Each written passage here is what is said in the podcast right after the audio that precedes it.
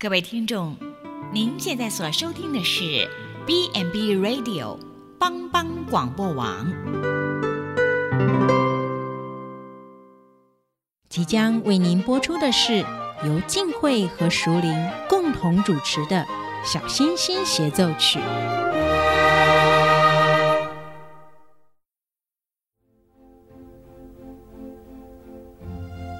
妈妈。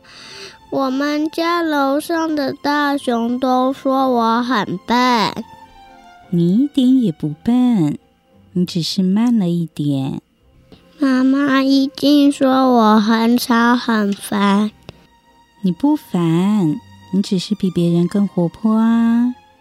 妈妈，同学都说我很奇怪，都不跟我玩。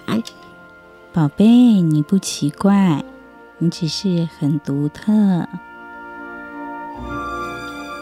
不同特质的孩子就像天空中最亮的星星，用它独有的闪耀，丰富了银河画布，如同一曲美妙和谐的小星星协奏曲。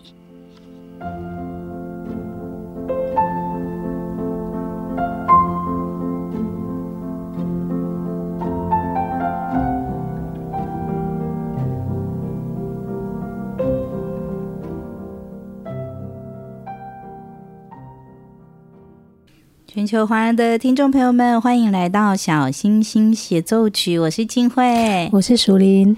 哎，淑玲啊，我们在上一集哦，其实我们有探讨了一些，就是说我们家长哈，怎么样可以更有方法、更有策略的哈，来带我们这一些哦有过动特质的孩子哈。是。但是很多时候，其实我觉得对家长教养哈有一个立即的挑战，就是当我的孩子哈有出现一些哈，比如说有一些问题行为的时候。家长就讨卡莫雷修呢，是尤其过动的孩子，他们可能因为注注意的问题，或者是因为冲动控制能力不好，然后可能相较一般的孩子来说，他们出现问题行为的频率可能稍微高一点。那这个时候，相信家长一定会觉得很困扰。所以，我们今天有邀请到哪一位专家来跟我们讲说，到底哈，我们碰到这样的状况要怎么解决呢？我们今天还是邀请大埔里地区第一帅的心理师吴信维心理师到我们的节目当中。好，噔噔噔噔，又是我，欢迎信伟。我想说，我这次就替你讲了，嗯、第一帅就替你讲了。不好意思，不好意思，仅此一家，别无分号，真的就是这样。而且又很幽默哈，所以难怪大人小孩都喜欢。不要这样子，不要这样子，会害羞。但是刚刚信伟我们提到，其实很多时候啊，这样的就是过动特质的孩子比较容易哈，有一些这个暴走的哈，或是说有一些这个呃问题的行为。那当我们家长在面对这一些状况的时候，要怎么处理？你实际上啊，就是说在呃实物的案例上，你有碰到这样的孩子比较容易有什么样的问题行为吗？呃，可能他他觉得，比方说呃。因为他们很容易分心嘛，那分心无聊，对不对？他就会很多干扰行为。那那那干扰行为可能比较简单的，比较不严重，可能就是没事去戳一下旁边的人啊，然后或是捉弄人家。吼，那那那比较严重的可能就是哎，有一些肢体上面的已经接近哦，可能在攻击人家，好，类似这样子。但他本意可能不是要。真的要欺负人家，会让人家觉得很不舒服。他只是想要打发时间，好玩嘛。但是他的困难就在于，他没，他常常没办法正确评估事件的后果。好，好比说小学，有时候小男生比较调皮。好，我我只是举例，这就是不是 ADHD 小，不是过动症的小孩一定会做这些事情。但就是有时候小朋友不是会玩那个，就是会偷偷把同学椅子抽走。哦，会。然后那个同学就摔倒了，对不对？那可是这个东西的潜在风险就是啊，万一那个同学真的没注意到，做的很大力，他是不是有可能在做下去的同时就撞到后脑勺？嗯，对啊，这些都是比较危险的嘛。那其实你可以把他把这些小朋友想象成跟一般孩子没有什么两样，只是说他们常常在好玩的时候比一般孩子更容易没有想到后果这样子。刚刚席信伟讲的那个，我想到有一个新闻好像还蛮危险。以前我们小时候小朋友也会这样玩呐，哈，就是把那个椅子抽走啊，然后让那个同学跌倒，然后大家就哈哈大笑嘛。我记得好像好几年前有一个，就是好像国小还国中。然后就是呃，那个国中生就是因为这样捉弄他同学，结果他同学就是因为摔到，他不是撞到后脑勺，他是就是整个尾椎那一边受伤，就导致他下半身半身不遂。嗯、对，所以后来那一个恶作剧的同学其实很后悔哈，他就说他国中三年他每天都背他这样子。对，但是我觉得很多时候就是说小朋友刚刚信维提到的，小朋友根本不知道这个后果的严重性嘛哈。刚刚信维提到，我就想到，你知道我们以前哈小有碰过一个小学的那个，好像也是一二年级的小男生，他是他是真的是过动的孩子。那那时候呢，他就是发生了什么事呢？就是上课的时候呢，他前面呢坐一个小女生，啊头发都长长的。那通常那个小女生是绑马尾，或是把头发放下来。就那一天，那小女生就绑了一个辫子。那这一个过动的小男生呢，他就坐在那小女生的后面嘛，就看他辫子这样晃来晃去，晃来晃去，然后他就忽然就不知道为什么，他就拿了一把剪刀，把那小女生的辫子剪掉，所以当然小女生就大哭了哈。那可是我们就问那小男生说：“你为什么要把他的头发剪掉？”他说：“我觉得他放下来比较好看。”那我们。那我们觉得他放下来比较好看，你可以把他的那个橡皮筋拿掉就好。可是他可能就真的都没有想到这些后果，就有时候你也觉得说，啊，真的是又好气又好笑这样子哈。对，所以像通常发生这些事情啊，其实我觉得就是说，对很多这个呃，我想信维啊跟书里面应该也都很不陌生嘛，哈，就常常可能会听到这一些事。我们要怎么样让孩子知道说，哎，其实你做某些事之前，你可能要先想一下后果。呃，我觉得啊，这个对于学龄或者是学龄前小朋友来说，其实有点困难。如果他本身就很冲动的话，那。他知不知道不可以？你叫他静下来想一想，他通常可以理解，对。但是问题是，那个当下啊，他们因为某些特那个注意力特质的关系，他就是只有注意一个点。好比说，我觉得他头发放下来比较好看，好，或者是说我我想要看他放下的样子，于是你就动手了嘛。但是你没有想到说，你采取的策略可能是有问题的，然后类似这样子。那那。我会觉得哈，就是比较呃，以以这个年以他们那个年纪的小朋友来讲啊，除了可能告诉他哦，这是后果之外啊，比较比较好的方式是你可能要在日常生活就开始悄悄的潜移默化，让帮他插入一些人工刹车。什么意思呢？就是说，呃，不管他在做什么事情啊，你。你可能要很故意的问他说：“啊，为什么这样比较好？”然后强迫他去思考，说尝试要说服你为什么这样比较好。但其实重点不是在于他能不能说服你，而是在于如果每次你做什么事情，都会有人问你说：“啊啊，你做这样的目的是为什么？”对。在还没有做之前啊，跟他讨论，就日常生活所有的事情，不是他犯错，不是他犯错的时候才跟他讨论哦。犯错的时候反而反而不需要问他为什么，因为他就是常常是从头犯错。但是而是日常生活常常就问他为什么。这个东西的目的是在于，慢慢的他很习惯每次不管我做什么就会被问，所以我要准备好好回答你。但是其实这个时候他已经在想了，对，那。那那个无形之中，他会比较习惯呐，习惯要先想一下，因为等一下妈妈要问我为什么，对，你怎么知道？好，类似这样子，对啊，事情发生的时候，比如说他已经犯错了，对不对？那那那个时候问他为什么啊？他通常很难答出来，因为他他其实已经发现这是不 OK 的，对对对对对，就是那那你可能会很。很生气，说：“那你为什么要做？”他也答不出来。如果他知道，他就不会发生了。这就是问题嘛。所以我觉得，日常生活在没有什么事情发生的时候，我们要问他为什么。但是发生事情的时候，我们要一起想想看怎么办。好，就是至于说教啊、长篇大论，在那个时候其实不是太适当啦，就是大概效果很差。所以很多时候真的是就是平常就要开始慢慢累积哈，而且我觉得刚刚信伟提到一个，就我们跟孩子的对话好像很重要哎哈。如果我们平常都只是单向式的，我觉得中国的父母很多传统的父母都是会这样单向式的，就是因为我们以前中国有句谚语嘛哈，宁阿郎无气不吹嘛，就是说哎反正。大人说什么，小孩不要回话就是了哈。嗯、但是这样的管教方式，其实对于有过动特质的孩子是不适用的，对吗？对，因为他就是刹车不好嘛。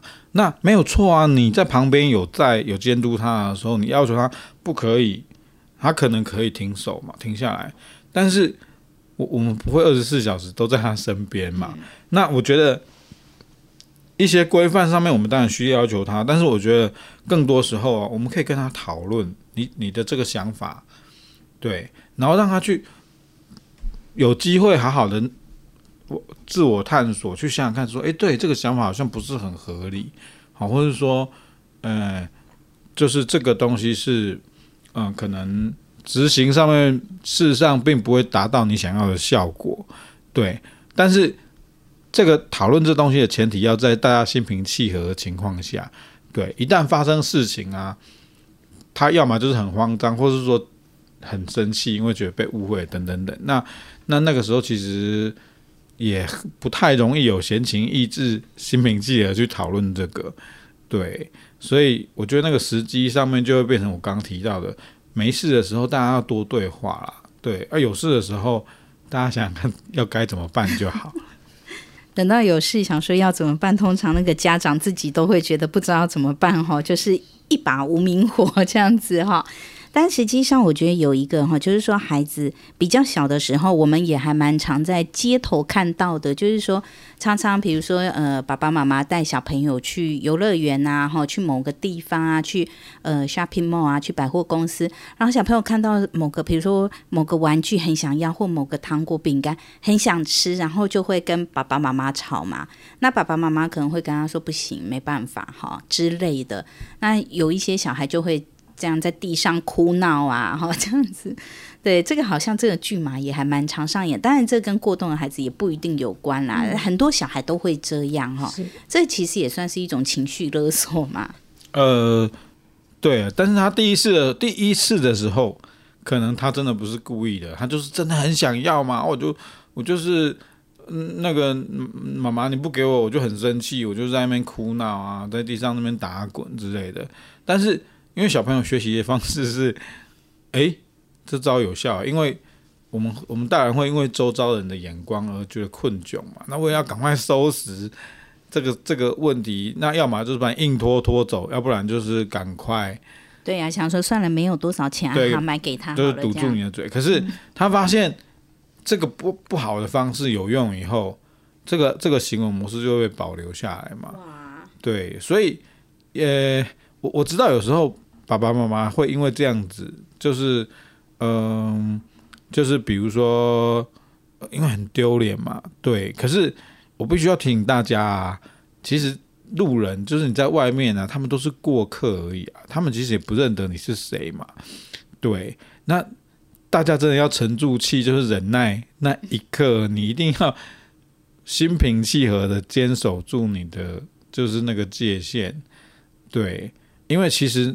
在那个场合，你你的决定啊，比起你之后在那边谆谆教诲他，效果好很多，因为那跟事件是最有直接连接的。其实讲到这个啊，嗯，就讲到诶，因为其实过动的孩子，他们通常想要的东西的时候，他们是没有办法等待的，就像在一般的孩子，他们会希望。立即的得到这个满足。不过国外就有研究，呃，不知道今晚有没有听过，就是有一个叫做“别急着吃棉花糖”的实验。哦，有有。对，那个实验就是就是呃，就是透过这个实验，然后呃，设计让孩子就是你可以选择你要马上吃这个棉花糖，或者是说你要就是呃，可能比如过了十分钟或二十分钟再吃。可是如果你愿意等待的话，他可能就会给你更多的酬赏。那这个实验就是在看说孩子能不能够。克制克制住自己的欲望，而不是就是当下要立即满足自己的需求。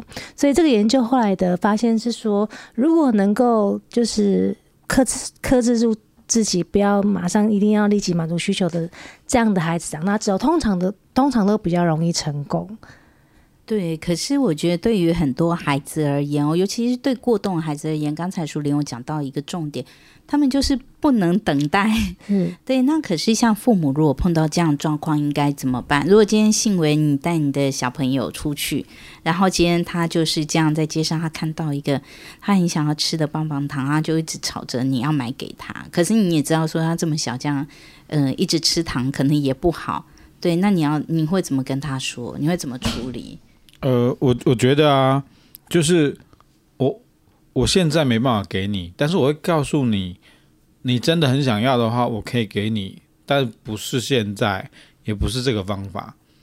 对啊，你要你你如果真的很想要，那你得先停下来，好好听我说，我会给你一个办法，好去取得那个棒棒糖。那那。如果他可以停下来，要听我说话了嘛？就是我我已经跟你讲完了，然后我就在旁边要你必须要在旁边等他一下，因为他情绪下来需要一点时间。然后下来以后，我会给你替代的方法，就是你有另外一个方法可以取得他，但也许不是今天，也不会 也不会是现在，绝对不能当下给他啦，因为当下你买给他，那就是得逞得逞了。对，但是我会告诉你说，比如说，哎，呃。我需要你做一些事情啊，那个的话我，我就会买给你，但可能是明天啊，或者或是什么时候是这样子，对，也就是说，我知道你很想要，所以我可以体谅你很想要，但是现在我不会给你。虽然我现在不会给你，但是不代表我绝对不会给你，只是你需要听我提供你的方法啊，这个方法你也需要等，那你可以选择。就是看你是要，就是想要它，但是你不能立即得到。你只要照着我说的方式去做，你可能就可以拿得到它。或者是那我们就继续在这边等你。对，这个好处是说可以让孩子一方面可以学习到等待，那一方面他也不会把获得这个东西跟他的哭闹做连结。嗯，另外小朋友有个特性是这样子啦，就是我提了两个选择嘛。这两个选择就是，比方说，哎，医生跟病人说，哎，你现在要住院哦，好，我不要住院，要住一个月，然后他说我不要住一个月的院，好，不行，你你只能你要你如果不要一个月，那就住两个月，两个月跟一个月，你看你要选哪一天，这样，这就是哪一个这样子，然后对，两个都是对他来说都是不喜欢的选项，但是他最后会选择。一个月，一个月，对，就是其实我们我我们也不是要，就是说我们我只是我只是诱导你进入这个选项，就是哎，不好意思，我们只有这两个选项，对，那那你你就是要选一个啊，对对啊，你你可能最终就是好了，那我不能立刻拿到，至少可以拿到嘛，是大概是这样。刚 刚我们讲说，其实那个第一次很重要，就是说第一次如果家长哈可以坚持住哦，不要让孩子妥协哈，那这样的话，其实孩子是可以慢慢去学到说，哎，其实我这招是没有用的嘛哈。嗯但是如果已经来不及了呢？就是有一些家长可能因为很疼爱孩子嘛，那他之前已经用这种错误的方法哈，就是可能像我们刚刚讲的啊，因为在公共场合嘛，然后或是可能家长赶时间，或是可能也为了安全的问题，那他之前都妥协了，那现在要怎么样可以来扳回一城？说到这个啊，在这边我。一般来讲，我会跟家长说，你可能要有觉悟啦。就是说，因为呃，小朋友之前都可以被满足嘛，那你现在突然转变态度说不要，他一定会非常强烈的反抗，或者是说抗，就是不开心这样子。那那所以你必须要先有一个心理准备，就是说我一定会遭遇非常强的负面情绪。对，这是第一件会有的事情。第二件事情就是说我可能需要。长期抗战，我需要花一点时间。那当然，刚刚那个静慧有提到，就是说，那可是有时候我有时间限制，我有一些压力，对不对？那那这个时候啊，如果真的在那个情况下完全你真的没有办法，那你还是要有折中方案。那个折中方案就是说，你不能全部让，那你要他必须要付出代价，他才能够拿到那个东西，类似这样子，或者是说，嗯、就是呃。他就是他不能完全只靠这个哭闹，他就可以得到。我举个例子，比如说，嗯、有时候啊，有一些行为问题小朋友，他可能因为不遵守秩序被留下来嘛。那被留下来呢，就是可能，嗯，你要求他的是说，哎，你必须要做什么什么什么，那你才可以离开这样子。但是因为可能已经。快要六点钟了，很晚了，对不对？哎，该回家了，好像那嗯那，但是你又不能让他发现，其实我时间到了就会放你走，哦，类似这样子。那 但是他又很拗嘛，坚持很久，对不对？好，那但是这时候其实我心里面有个已经有个备案了，就是说，好，我知道你很生气，对，然后呢，你可能还没有准备好我要做老师叫你做这件事情。那但是你现在要把你刚刚比方说弄乱那些东西先收回玩具箱，好，那你要收完，我才带你走，就是类似这样，就是说我本来是希望比方说，哎，你你可能要去跟你就是比方说，呃，让他受伤的同学道歉或干嘛之类的，但是但是他还在情绪上嘛，其实他们常常在情绪上的时候，他是会很坚持的，对，所以。我会有一个另外一个方案，是这个方案呢，其实跟这个事件也有点关系，但它不是那么直接有关系的。对，那那但那个我绝对不会一开始拿出来，因为他他需要酝酿一下。那那他可能就啊，然后就会收收收，然后就走了。就你你再让他离开，类似这样子。对，就是假设你真的有一些时间压力的话，对啊，那那可是呢，其实。除了这样的做法之外啊，家长要开始有准备，就是比方说，我今天放假或者在家里面，这些问题绝对不会只出现一次，而且会在很多层面上面出现。在家你就准备要好好跟他磨一下这件事情，好，大概是这样，就是你必须要开始扭转你的形象，就是不好意思，我的线就是踩得很硬，这样不是要凶，但是你要坚持。嗯，真的，我觉得对很多家长而言。坚持是个好困难的功课哦，因为家长总是疼爱小孩嘛，哈。那有时候真的哈，要学着有一点点硬得下心呐，哈。我觉得，呃，我自己最近就体会到一件事，就是说，很多时候哈，因为当我们帮孩子做太多的时候，其实我们是剥夺了他成长的机会，诶。因为有时候想一想，诶，我们本来小时候很多事我们也都是不会的啊，哈。包括我们在工作之后，诶，有些技能也是因为工作之后你去接触到这一份工作，你需要去做这些事，诶，你慢慢去做，然后熟能生巧，你就会啦。对，但是呢，当我们一直去剥夺孩子的这个学习成长的机会，他当刚开始当然会做不好，然后甚至他可能不会嘛，所以他可能会用错误的方式。但是我们如果让他可以这样持续去练习，相信他这个技能就会越来越好哈。好，所以我们也先休息一下，等一下继续回来我们的节目当中。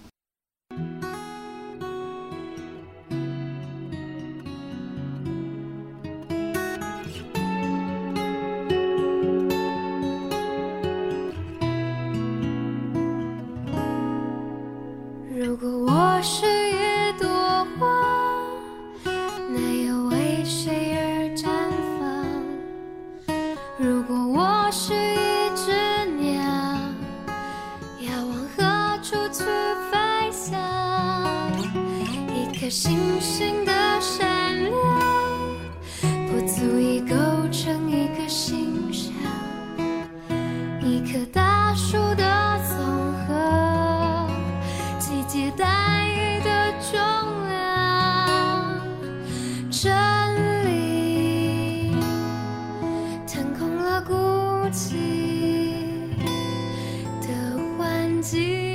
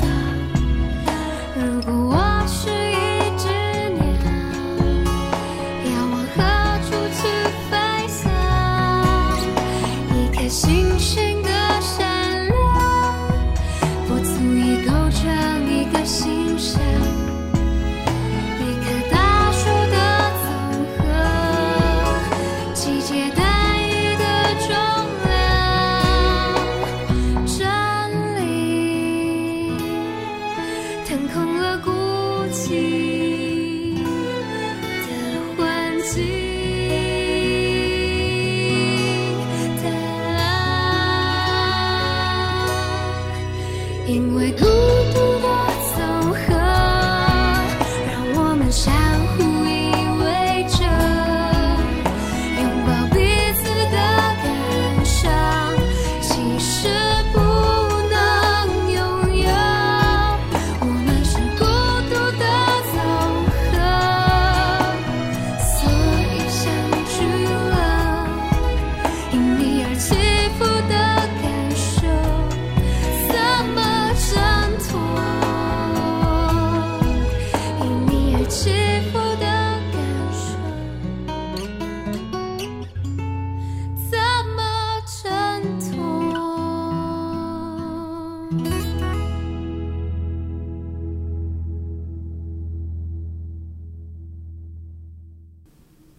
收听的是帮帮广播网，欢迎回来，小星星协奏曲。其实刚刚我们有提到，就是说关于孩子的这一些这个问题的行为嘛，哈，我觉得很多时候孩子自己心里也会有一些 OS 哈，有点像我们刚刚听到那首歌，有没有？孤独的总和，其实听了有一点真的有点心酸呐，哈，因为我有时候我也会在想，哈，就是说我们是不是哈？就是会用刻板的印象来看这些孩子，就是你会觉得说，诶，这些孩子可能因为他有过动的特质，然后你就会觉得说他不是个好孩子，或是他不是个好学生。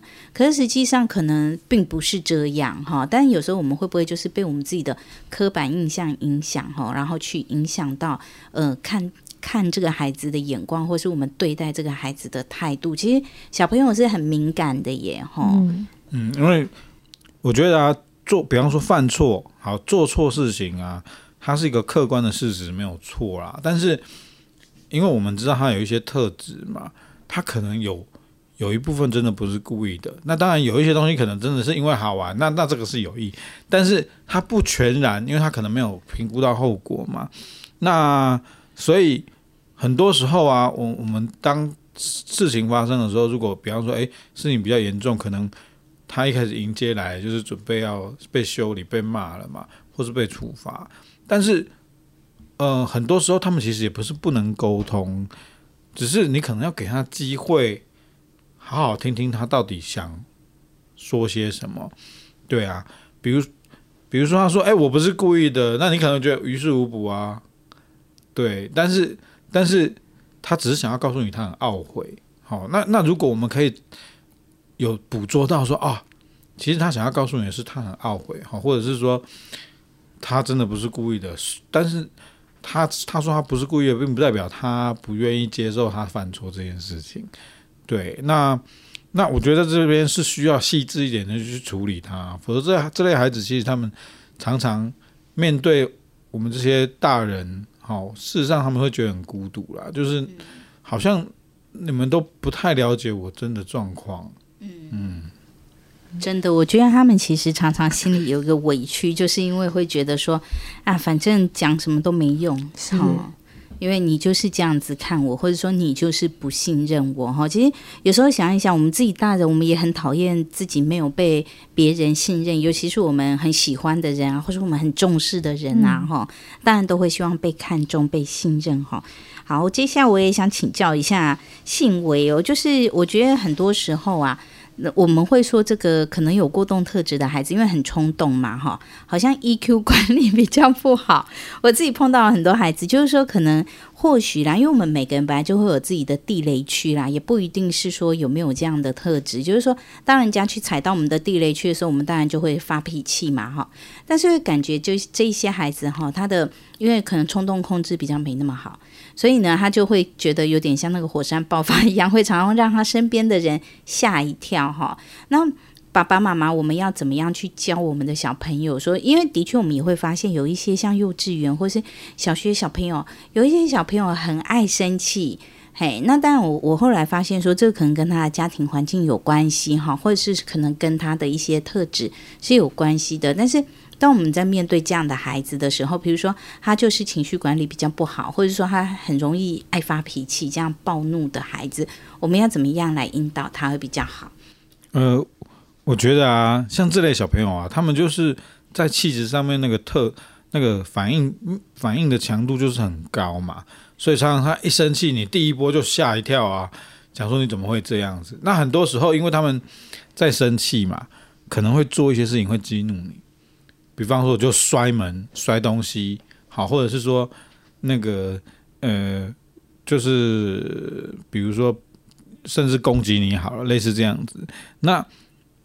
就是大这个时候啊，大家千万要记住的地方就是说，我我现在是要处理事情，对。那有时候我们常常会因为他做这件事情，没错，他那是他的那个举动的确让人很生气。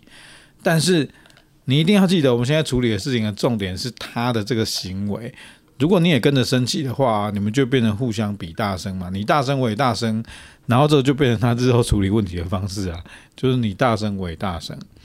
好，那我们要表达你这个问题很严重，很生气，不一定要大声嘛。重点是，比方说，我的态度就是很坚定，然后你在那边乒乒乓乓，就是我也不会被你震慑到啊。因为他有时候除了因为生气而把东西破坏之外，还有一个原因是因为要阻止你继续讨论这件事嘛。哦，他希望你不要再讲了，这样，所以他就会用这些了动作来阻止啊。对对对对对，很多时候他会故意不回应啊，没听到，没听到，没听到，没听到，不想说，不想说，不想说，不想说啊。这个也是为了要让你不要继续说啊。但当他在做这些挑衅你的事情的时候，你你的情绪不能被跟着牵着走，因为被牵着走以后，你们的焦点就整个跑掉，某程度上就符合他的需要，就是。我们是在吵架，没错，但是我们已经不讨论那件让我很困窘的事情了。对对对，所以他那个各位讲，就一定要记得这件事情，就是你情绪一定不能被带走。真的耶，我觉得很多时候就是。家长的 EQ 管理哦，可能比孩子 EQ 管理更重要哎，因为哦，呃，我们为什么说家长我们是孩子的教练哈？因为其实真的就是我们就是身教嘛，小朋友就是看你怎么做嘛哈。当我们自己 EQ 管理不好的时候，小朋友其实他学到的就是这样嘛。好像之前有一些孩子常常就会跟我讲说：“老师，你都跟我们讲说我们要怎样怎样怎样怎样。”为什么我的爸爸妈妈都可以不用这样这样这样这样？哈，对，好比说啊，我们常常会，因为他们喜欢寻求刺激嘛，然后山西现在很普遍啊，这类小朋友常常会为了要玩手机啊，然后跟爸妈、爸爸妈妈闹到翻脸之类的。可是，对我们是要限制他使用的时间的，但是重点是，有的爸爸妈妈自己也玩得很凶啊，那这样就不太好了哈。这是，这是，就是。我如果想要用这样的标准要求你，那你可能也要注意，是不是你也在跟他做一样的事情？可是，可是因为我们位置不一样，所以好像你做就没事，我做就有事。嗯，好，类似这样子。尤其是这件事情如果涉及到小朋友的利益，就是他他他在意的事情，他就会特别特别的注意公平这件事。好，那这个就很重要。那再来就是说，呃。有小朋友有一些，他会有一些对反抗特质嘛，就是就是他会故意跟你唱反调。那故意唱反调是为什么？就是他其实也只是要传达，就是我不想要配合啊，我不要配合你，好，类似这样子。那 甚至是你说一句，他说他就回一句这样子。那有时候啊，你就会被被勾起来，以后就陷入那个。就是跟他说理的这个模式，或者是说真的被他弄到很生气，开始处罚他。对，那那但是就是跟跟我刚刚讲一样，这件事情还是没有被解决。那我觉得呢，生气是可以的，但是呢，假设生完气之后啊，你还是要记得回来把该处理的事情处理完。比方说，你已经被我骂了，甚至被我揍了。那个不是处理事情的结果，它是处罚嘛？应该说，你现在出了这个事情以后，不管我是骂你或是修理你，但是呢，我们还是要回来，然后我要告诉你，你现在该怎么把这件事情的后续完成。好比说，我把东西打翻了嘛，你可能被我罚站或干嘛，但是全部结束以后，我们还是要过来把那些东西收好。就是因为对他对他而言，我们我们想要传达是说，不管怎么样，你都必须要为这件事情负责任。那这负责任方式不是受处罚，也不是说对不起，而是我们要把事情完成，这样。所以真的很重要诶，我想请教一下信维，如果当孩子今天就是他处在他自己一个情绪的一个状态下，我们有没有什么方法可以教孩子说，诶，让他可以冷静？因为像我们有时候常常你在一个情绪的状态，我们要冷静，的确需要一些时间啦，哈。那但是当这样的孩子他在这样的一个状况里的时候，我们可以教他什么样的方法？说，诶，让他可以自己冷静。像以前就是我们是有听过，就是说像像在学校的话啦，因为学校可能会有那个什么游戏角啊、读书角啊，哈。然后可能呢，之前就是我有看过有一个老师就还蛮。可爱哈，他就有一个角落哈，他就是放了沙包，就是小朋友说 脾很生气、很生气的时候啊哈，老师就说：“那你来这边哈，打沙包哈，啊，等于类似发泄一下这样子哈，那打一打，他心情可以就可以比较平复。那有没有什么样一个好的方法可以建议爸爸妈妈？其实刚刚那个游戏角就是打打沙包那个啊，老实说，那个对于尤其是那种情绪强度非常高的小朋友来讲啊。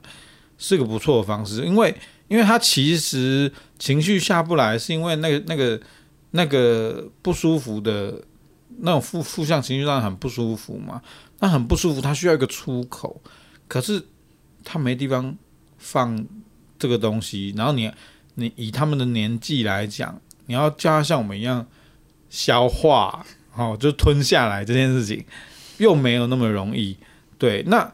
所以有几种做法嘛，第一个就是说，像比如说游戏角，那你就去那边发泄一下。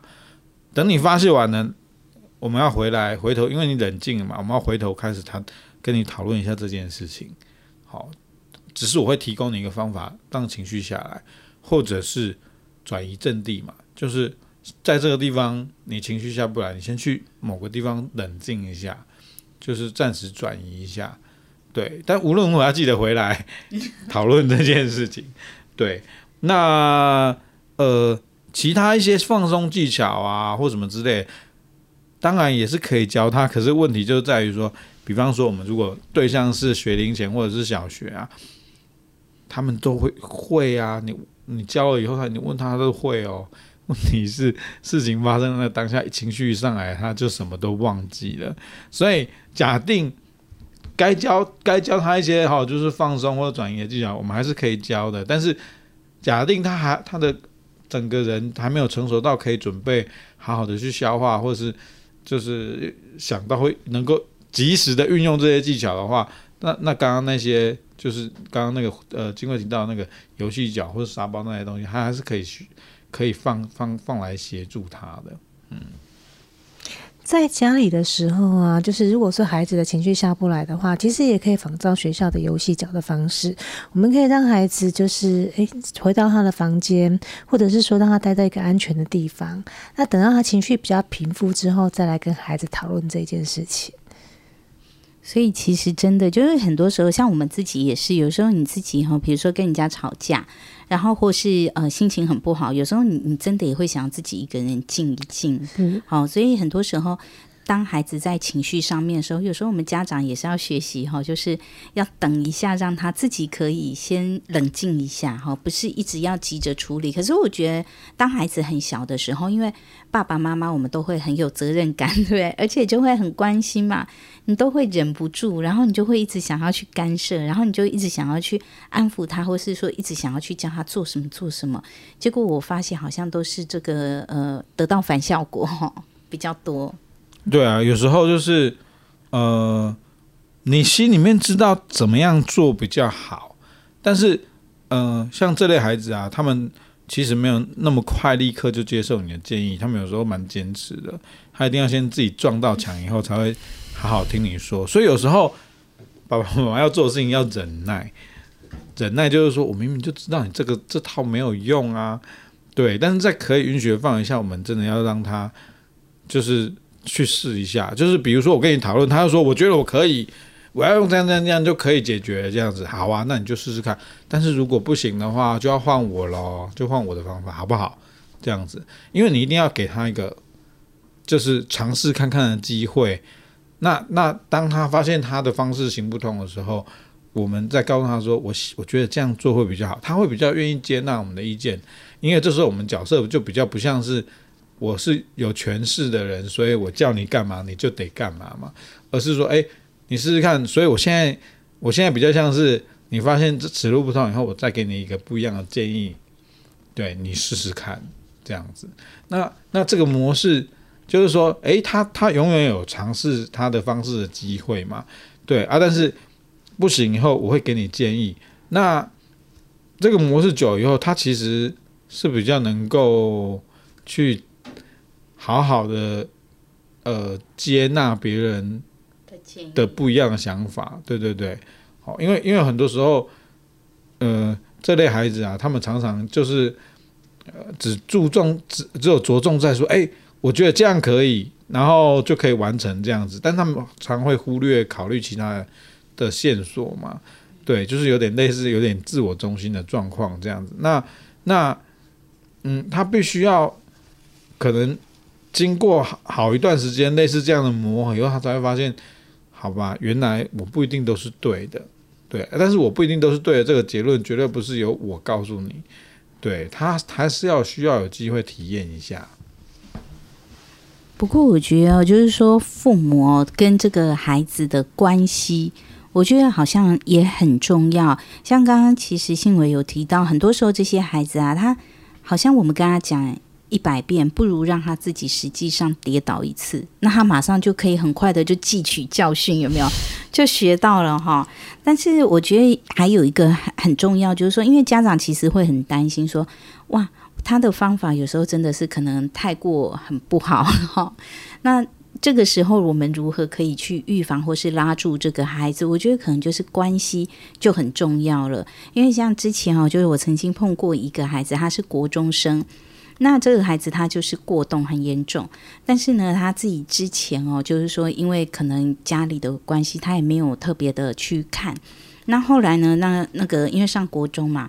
他就被同学霸凌，那老师就误会他嘛，哈，那他那天就很生气，他就跑到他们学校的顶楼，然后呢，他就打了一通电话给他妈妈，说，因为他妈妈就想说，诶，奇怪啊，他不是四点下课，怎么五点都还没回来哈？然后呢，他妈妈就打，嗯，他就他妈妈就打电话说，诶，你怎么还没回来？他说我很生气，我现在在我们学校，我要把学校给烧了。然后他妈妈就说。就就跟他讲说，你为什么要把学校烧了？然后说，因为我今天被同学欺负，然后那个老师都不公平这样子。然后他妈妈就，我觉得他妈妈也很有智慧。他妈妈就跟他讲说，这样你要做这种大事，你要等我去在一起。所以呢，他妈妈就跟他问说，那你现在在学校的哪个地方？他说在顶楼。然后呢，他妈妈就说，好吧，那你等我一下，哈，要二十分钟，因为他妈妈要坐车过去嘛，哈、嗯。那他就在顶楼就等他妈妈二十分钟啊，但因为当然这二十分钟，当然他就开始冷静下来了嘛，所以他妈妈去的时候呢，他就可以比较哎比较冷静的去跟他妈妈说话，然后他妈妈就就就跟他讲说，我知道你真的很受委屈，他连他。这个孩子就是很天真，你知道吗？他要怎么烧学校呢？他就是搬了教室的那个木头的椅子到顶楼，然后他就觉得用一个打火机这样就可以把它点燃，就可以烧起来。就其实他还是真的是很天真嘛，哈。嗯，对。但是我觉得其实重点是因为妈妈跟这个孩子的平常的关系很好。对，但是很多时候我们碰到的状况是说，哈，因为我们常常要管教这样的孩子的时候，会导致我们的亲子关系也变得不好。对，那通常我们要怎么样的一个管教，是可以不要在破坏关系之下的一个有效的管教呢？我我觉得第一个是，爸爸妈妈必须要是个很清楚的人。什么什么很清楚是什么意思呢？就是说啊。对孩子而言，他们需要的是你是一个很很容易掌握的目标。也就是说，不管如果我做的事情是属于你的规则里面不可以的，我一定会得到 后果，就是我一定会被处罚。好，但是呢，如果我做对了，那我也一定会得到回馈。也就是说，呃，这这件事情一直都很一致，这是第一个。第二个是，第二个是啊，通常犯错啊。有时候啊，他听不进去的原因，是因为他真的觉得自己很委屈。那那那，我们可能在处理这件事情上面的时候，我也要同时的去处理，我要能够同理你的委屈。好，比如说我刚刚提到那个抬餐桶的事情，是他觉得他，因为我们客观上来说他是泼到别人没错，但他确实没有想要泼别人的意图嘛。对，所以。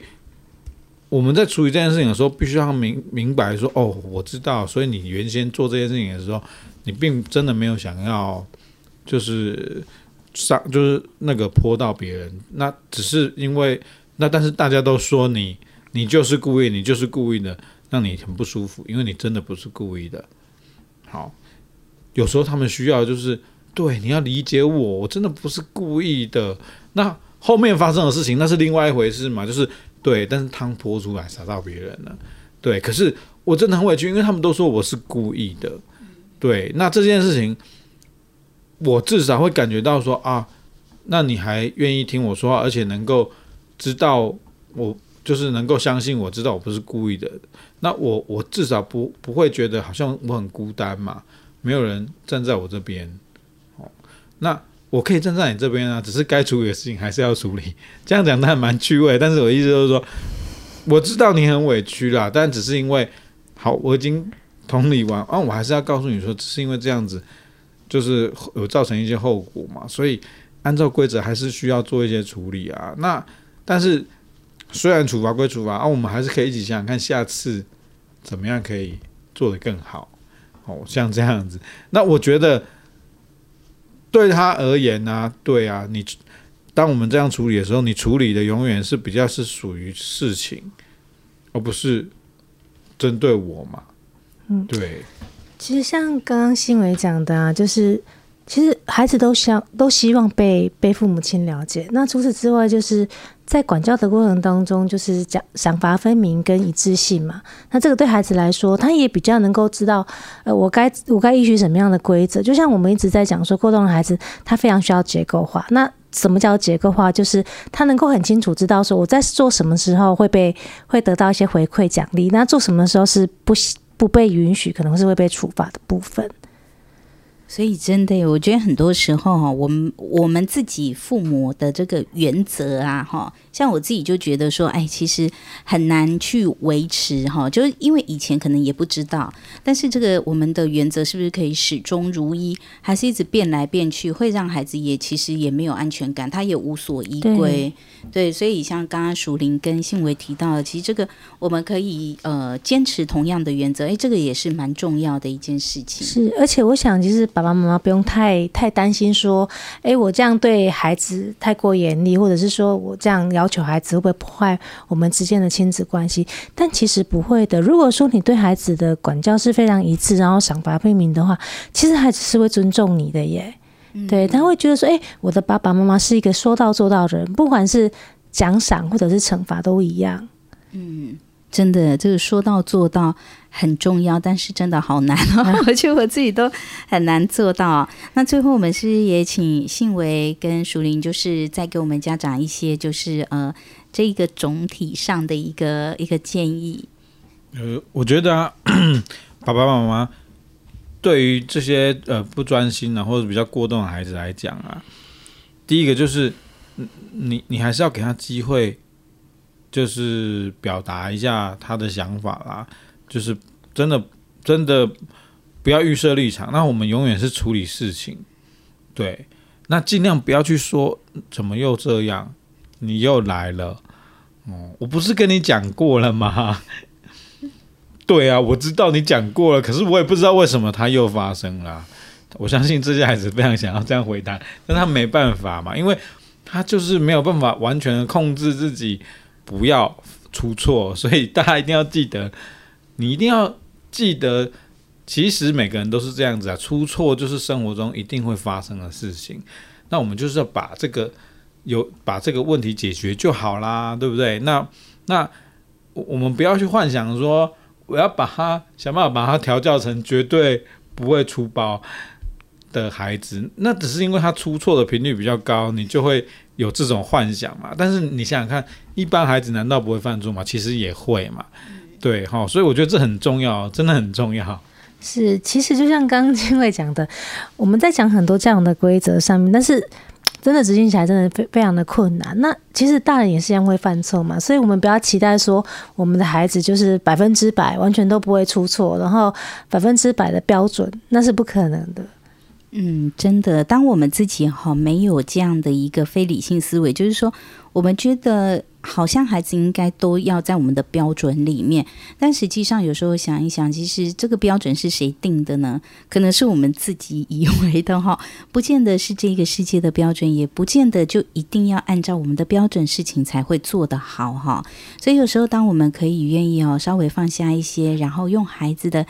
角度来看事情的时候，哈，当我们也可以学习，就是说，当我们看事情是针对事情，而不是针对这个人的时候，因为就算犯错，但是呢，他仍然是个有价值的孩子；就算犯错，他仍然是我们的宝贝，不是吗？仍然是我们的心肝宝贝啊！哈，我觉得可能对孩子而言，让他了解这一点是最重要的事情。